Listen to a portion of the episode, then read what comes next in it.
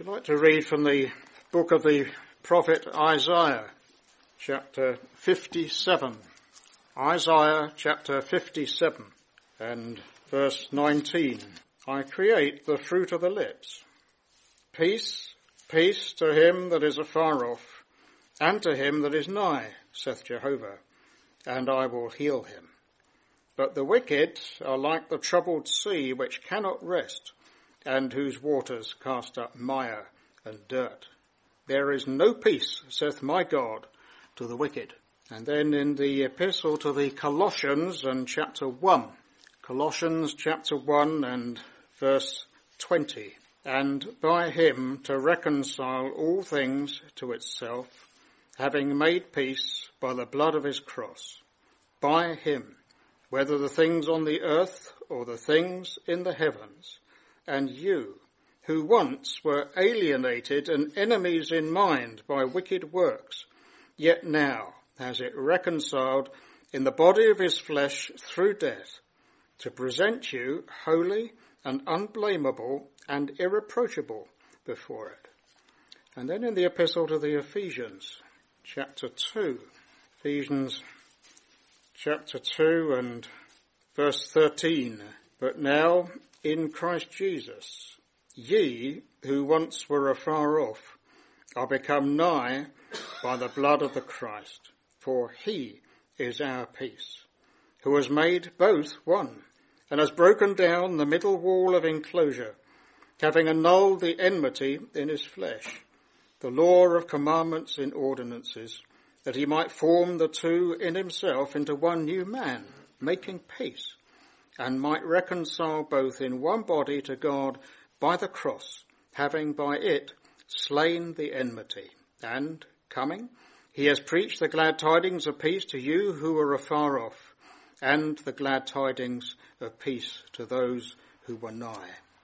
And then in the epistle to the Romans, chapter 5, Romans chapter 5 and verse 1. Therefore, having been justified on the principle of faith, we have peace towards God through our Lord Jesus Christ, by whom we have also access by faith into this favour in which we stand, and we boast in hope of the glory of God.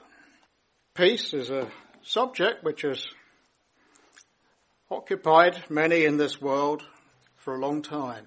Probably since the start of things in this world.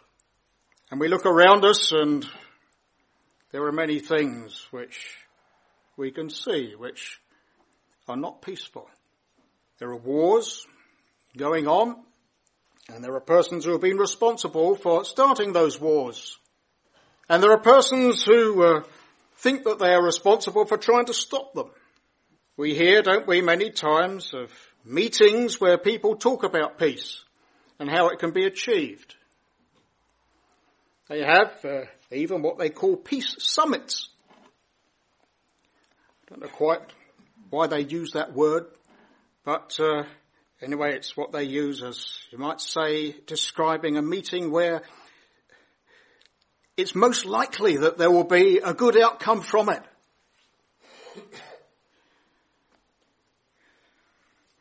But there are these individuals, or perhaps a, a, few persons who will talk about peace, and they speak about a peace process. But you think of the countless persons who are affected by these conditions where there is not peace.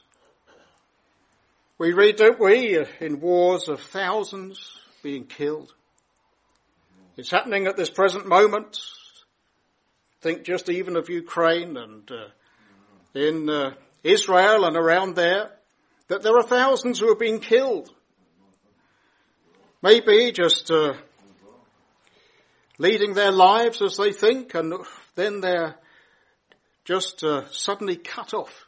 Their life is cut off.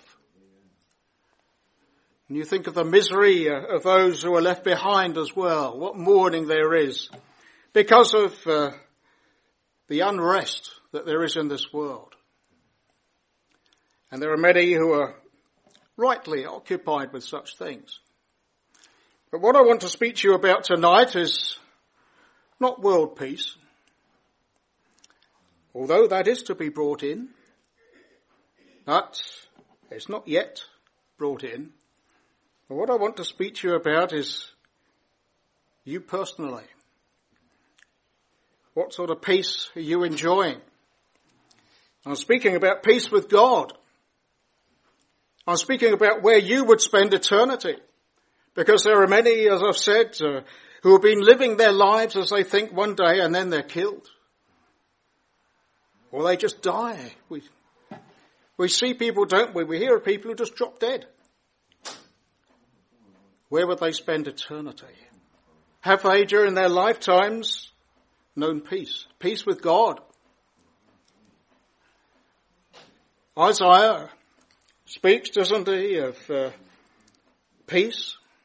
And what a wonderful appeal there is in this section. There is uh, an appeal, I think, not just to Israel, whom I suppose uh, Isaiah would be particularly occupied with, but uh, this appeal for peace, I think, would go out far wider than that.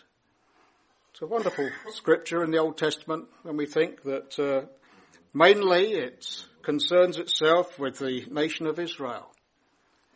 But, you know, the gospel, even Isaiah's day, had in view the salvation not just of Israel, but of the world. So it's uh, peace, peace to him that is afar off. Well, uh, I suppose one uh, way you could understand it is that uh, there were those of Israel who had been scattered, and they were literally afar off that there were those as well who had not been scattered and they were near. But uh, the appeal, I think, is to all. That if you now in our day are feeling far from God, there is an appeal to you that you should have peace.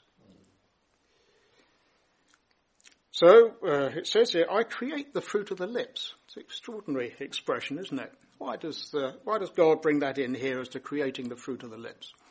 I think it is because uh, from ourselves, from our own lips, as sinners, there would be nothing for God. There would just be cursing. There would just be uh, expressions of this world which would come out, and we hear plenty of those around us, don't we? Persons whose uh, every other word seems to be a swear word. Persons who take God's name in vain. But I'm talking about a God uh, who is able to change you. You better change your speech. You better change uh, what is in your heart. And he'll be able to give you certainty as to the salvation in him which is available. So, uh, it says, peace, peace to him that is afar off and to him that is nigh, saith Jehovah, and I will heal him. Now we read, don't we, in the New Testament, in the Gospels, of a man who went about doing good and healing people. That was the Lord Jesus. What relief he brought, didn't he, uh, to the lives of so many that he came in contact with. He healed them. He was able to heal not just, you might say, those with minor diseases, but he was able to heal persons with fatal diseases. He was able to heal lepers. He was able to give sight to the blind. He was able to give hearing to the deaf. Well, those were things which I suppose we would be immediately concerned with ourselves. If we're not well, we want to go to the doctor because we want to be healed. We can understand that sort of thing, can't we? But the healing that God has in mind uh, is not just what is physical, but uh, it's the healing of uh, your well your mind and where uh, what, what that is occupied with. Is healing of what you are as a sinner before God. And there's only He who can bring that in. You can do nothing of yourself to improve yourself so that you can be acceptable to God. See, God speaks here of the wicked. The wicked are like the troubled sea. Now, do you regard yourself as one of the wicked ones? Maybe you don't like that word. I suppose another word that uh, scripture would use is sinners. Sinners are like the troubled sea. Well, we're told, aren't we, in scripture that we are all sinners. All have sinned. So, uh, we all come into that category. But, uh, what the gospel has in mind is that while we can do nothing about our own personal state as sinners, that uh, we can be forgiven sinners. James tells us, doesn't he, that we all often offend. Those are sins. We can never escape all the time we're here from things which, uh, which mark us naturally. There will not be a full release from those until the Lord comes and every believer on the Lord Jesus will have a body of glory. We'll always be marked by sin. But we have a God who forgives sinners. So he says the wicked are like the troubled sea. Well, we live near the sea here, don't we? And we see what it's like during a storm and after a storm. When it's, uh, when it's a, a smooth sea, well, you don't see so much of this mire and dirt. You perhaps see nice clear water. But you just need a good storm and it stirs it all up, doesn't it? And maybe there's a storm that's waiting to happen in your soul. Maybe you've been going on uh, as you think quite nicely. that uh, God is able to intervene in your life. We read of various persons in scripture in whose lives God intervenes. He might use various things. In Philippi, at one time, he used an earthquake. You think of how that must have made people think. Certainly the jailer thought, didn't he? He was going to kill himself. He wondered what was in his heart because he said, what must I do that I may be saved? What asked, what made him ask that question? Was it that he saw the mire and dirt in his soul being stirred up? Well, that might have been the case. But what about you? What is God probing in your heart now?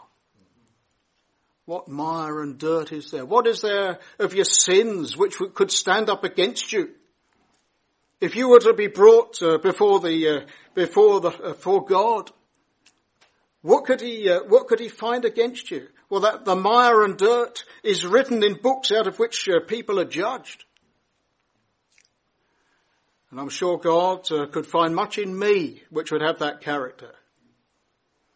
He could open books and judge me from all those things. But uh, the difference between me and an unforgiven sinner is that I know the Saviour. And He's the one uh, who has come in that I might have peace. Because that is what uh, this is about, isn't it? Peace, peace to him that is afar off and to him that is nigh. But then in verse 21, there is no peace saith my God to the wicked. No peace to the wicked. So I ask you again, what category are you in? Are you amongst uh, sinners who were saved? Or are you in the category of sinners who have not received the Saviour? Because there is an, another appeal to you today that you might come to know the Saviour who can give you peace. And I read in the New Testament because we see there three aspects of peace.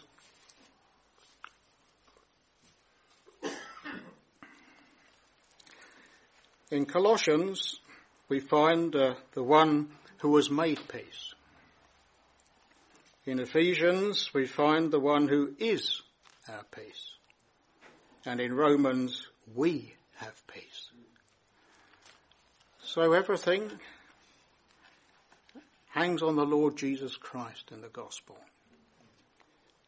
You may well have heard the gospel many times. You've heard of Jesus.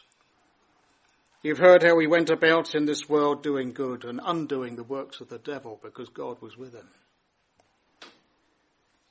But uh, in order for there to be peace, available to you, peace in your soul, peace in your heart.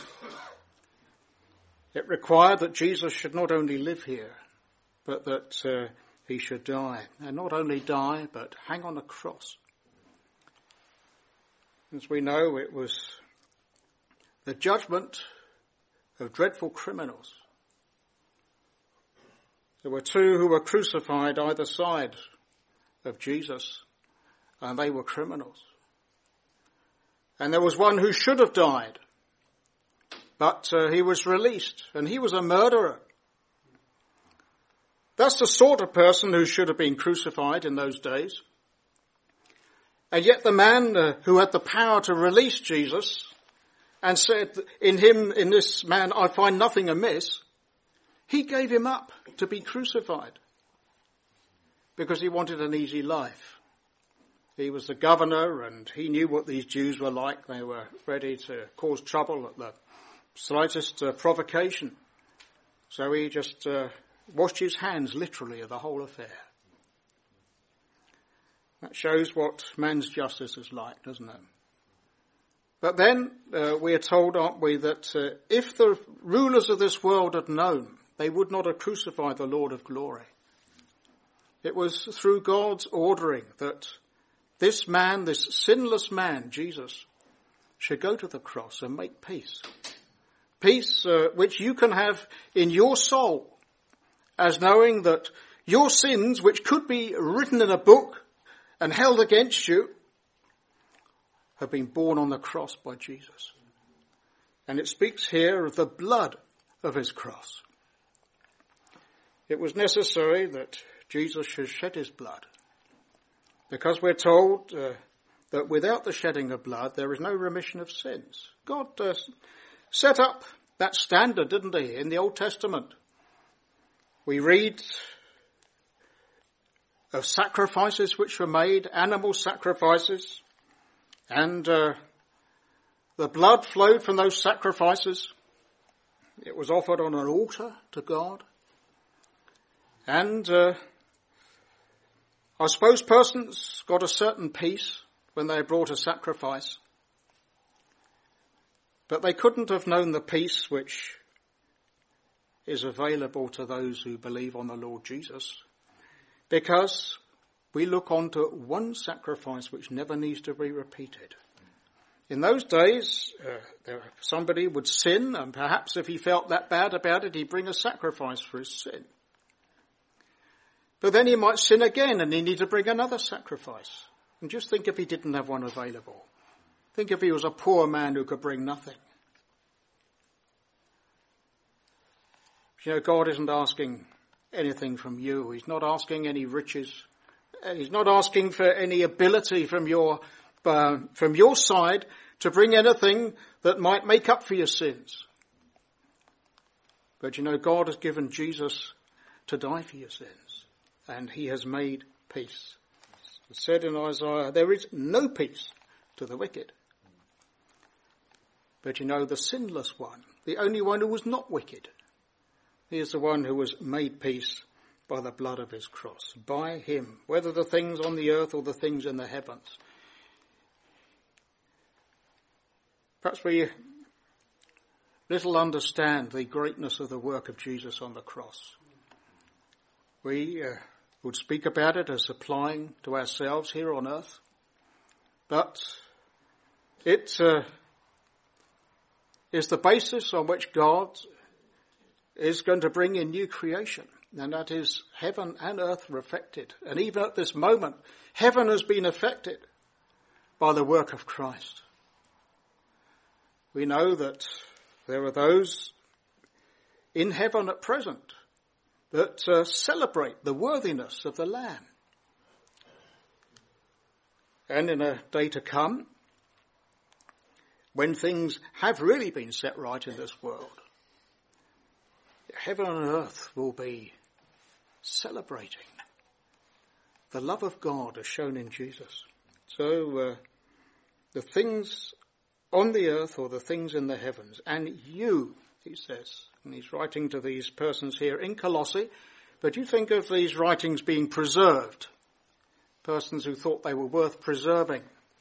And we're very favoured to have them now collected in a book with various other writings which people saw the value of. So that the Colossians would have read this epistle first, and I'm sure they could, uh, they could have almost imagined Paul saying it. They would have known him as the author. And you, who once were alienated and enemies in mind by wicked works. There we are, wicked works. No, uh, no peace for the wicked. And these persons were alienated. Think what it is to be alienated? It's when you, uh, I suppose, have no access to uh, other people we read of aliens, don't we? And I don't mean uh, aliens from outer space, but uh, there are those who are who are spoken of as aliens, aren't they? In other words, they they're they're not, uh, as far as for the British Isles are concerned, they're not British. They're from another country. They're regarded as aliens, and so they don't have the rights in this country that persons born here would have.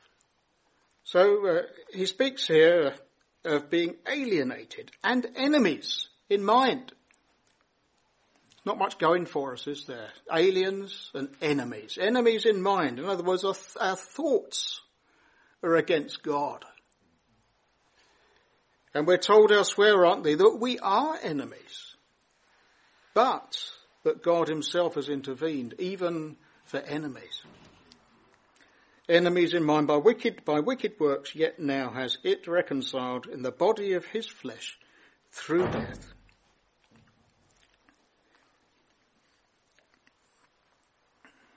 To present you holy and unblameable and irreproachable before it. It's extraordinary, isn't it? That he's writing here to persons who were alienated and uh, who were enemies, who were doing evil, doing wicked things, and now they're spoken of as being holy and unblameable and irreproachable. You see, this is put here from God's side. In Colossians, it's from God's side. And that is what is most important. That uh, the things are done for the satisfaction of God. If that were not the case, then uh, there could be no salvation for us. But God himself has been satisfied as to the whole question of sin. Because Jesus has died on the cross and he's taken the, our sins there, and I trust you can say that personally yourself, that he's taken your sins upon himself. He died for all. Yes, he came uh, and suffered on the cross for all, but it's only if you receive the gospel, only if you put your faith in the Lord Jesus, that you can come into that blessing which is available now. So God has been satisfied and he would want to present you holy and unblameable and irreproachable. That is uh, against a person that no charge can ever be brought, an irreproachable person. Isn't that wonderful? That's how God regards a person who has believed on the Lord Jesus. And God is not asking anything complicated of you. He's asking that you should believe on the Lord Jesus, just as that Philippi, that uh, jailer in Philippi was told. Believe on the Lord Jesus and thou shalt be saved. That is what God is asking for. And if you do that, just that simple thing, then you are regarded by him as holy and unblameable and irreproachable. Well, I read in Ephesians, it's the person. It's Jesus. He is our peace. So we point you to the finished work of the Lord Jesus. We point you to the cross of Christ where his blood was shed, where our sins were dealt with forever, but now he is our peace. And I want to ask you, do you know that person for yourself? You might have heard of his work. You might have heard it many times in the gospel. But do you know him? Job was one uh, who said that he'd heard about God. His ears had heard plenty about God, but then he said, But now mine eyes seeth thee, and I repent in dust and ashes. So he is our peace. Isn't that wonderful that we who deserve nothing but judgment from God, that we are wicked, like those uh, in Isaiah, for whom there is no peace, yet now we have a saviour in Jesus who is our peace.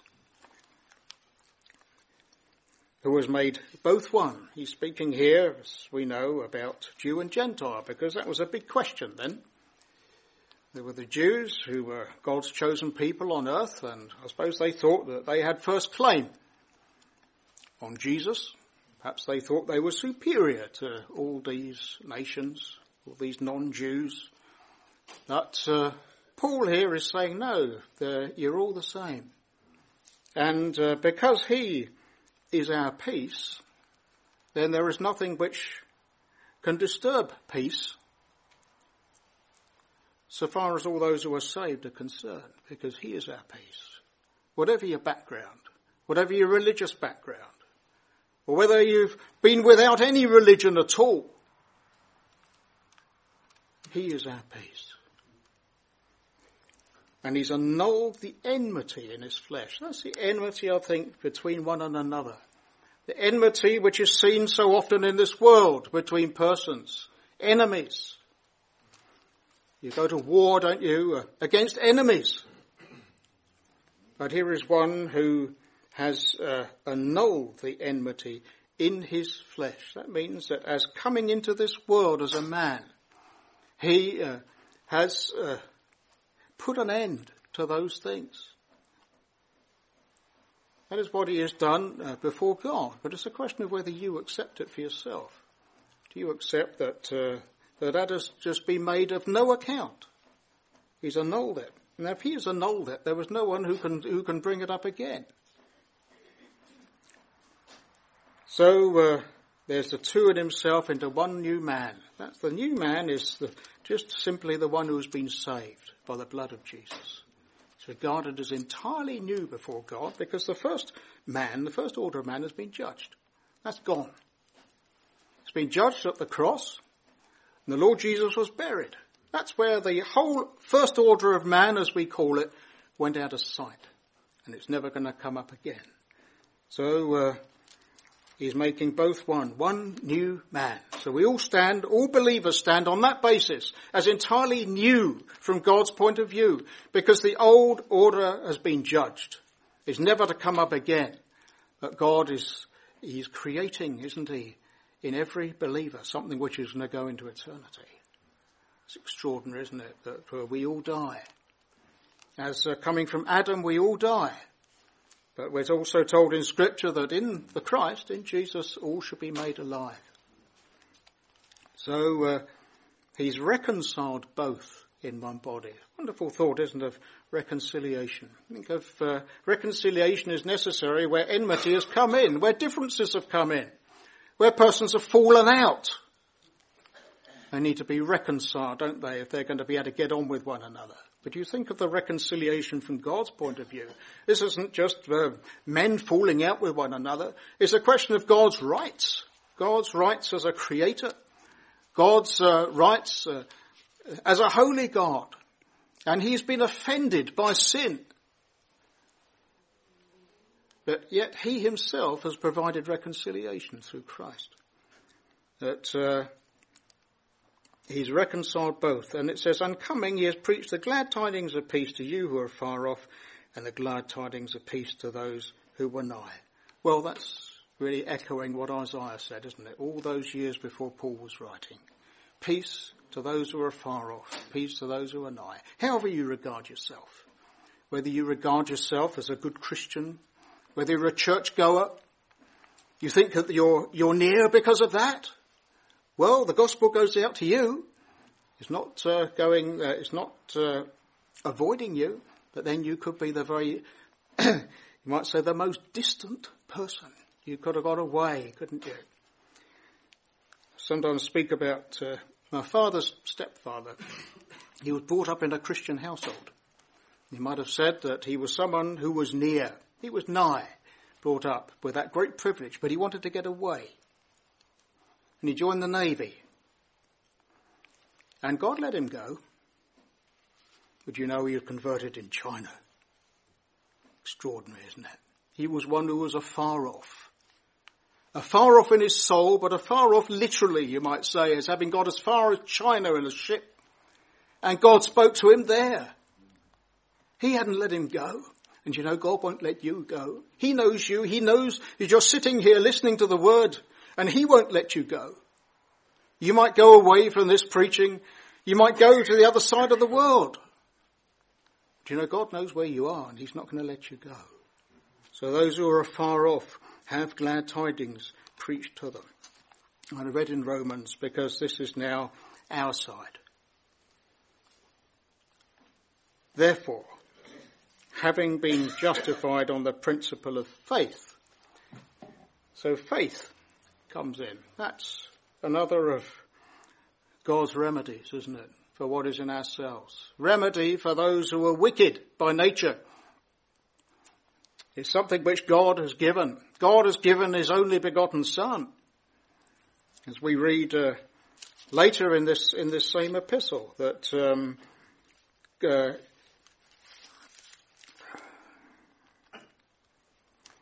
He who, yea, has not spared his own son, but delivered him up for us all, how shall he not also with him grant us all things?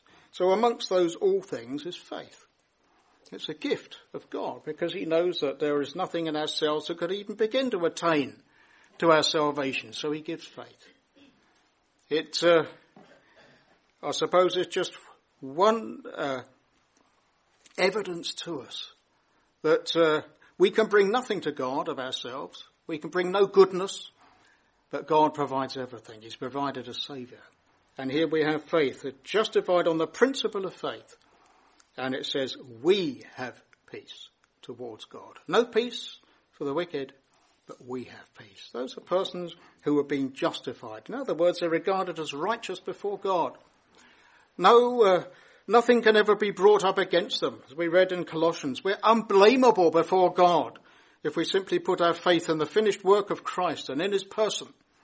So we have peace towards God through our Lord Jesus Christ, by whom we have also access by faith into this favour in which we stand. That's the enjoyment of peace, the favour in which we stand you think if you came before uh, somebody and you were afraid of getting judged by him, and say he came and he threw his arms around you, you would know the favour in which you stood, wouldn't you? And that is how God wants you to be uh, in regard to him as the favour in which you stand.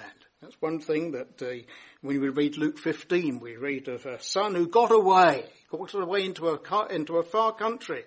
And the glad tidings were to him in the far country just as they were when he was at home. But uh, he knew the favour in which he stood when he came back home. He must have wondered, he, what reception he would have from his father when he got there, when he'd uh, gone away with uh, with so much money and he'd spent it all, and uh, he came back as one who was uh, utterly impoverished. But he knew, coming back to his father, the favour in which he stood. And so it says, and we boast in hope of the glory of God interested in what it says. Just thinking of what we read in Isaiah where it says, I create the fruit of the lips. We boast in hope of the glory of God. That is the result of the gospel in a believer. That uh, we have nothing in ourselves to boast of. No, we're, we're sinners, poor sinners who can do nothing to save ourselves.